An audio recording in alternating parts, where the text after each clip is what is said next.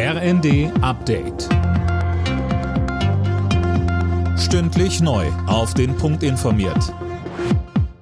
Ich bin Silas Quiring. Guten Tag. Welche Corona-Maßnahmen gelten im Herbst? Darüber stimmt der Bundestag heute ab. Auf dem Tisch liegt das neue Infektionsschutzgesetz Tom Husse. Ja, und da hatten sich die Ampelparteien in den letzten Tagen noch kurzfristig auf Änderungen geeinigt. Konkret geht es um die Maskenpflicht. Die soll künftig nicht nur in Bus und Bahn, sondern bundesweit auch in Arztpraxen gelten. Im Flugzeug soll die Regelung hingegen gestrichen werden.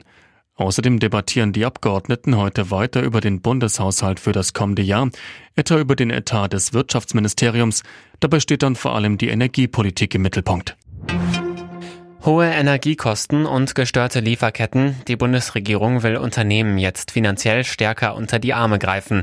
Für den Herbst und Winter hat Wirtschaftsminister Habeck einen Schutzschirm angekündigt, von dem auch kleine Firmen profitieren sollen.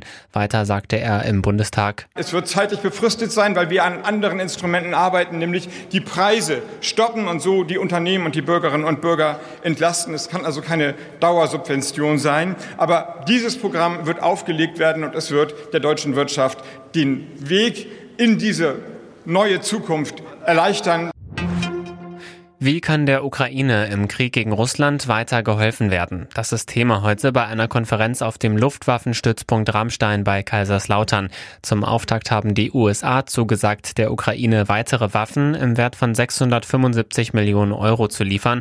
Auch Deutschland will weitere militärische Unterstützung zusagen. Details hat Verteidigungsministerin Lamprecht aber noch nicht genannt. 83 Prozent der Deutschen haben sich in den Sommerferien gut erholt. Das ist das Ergebnis des Urlaubsreports der Krankenkasse DRK.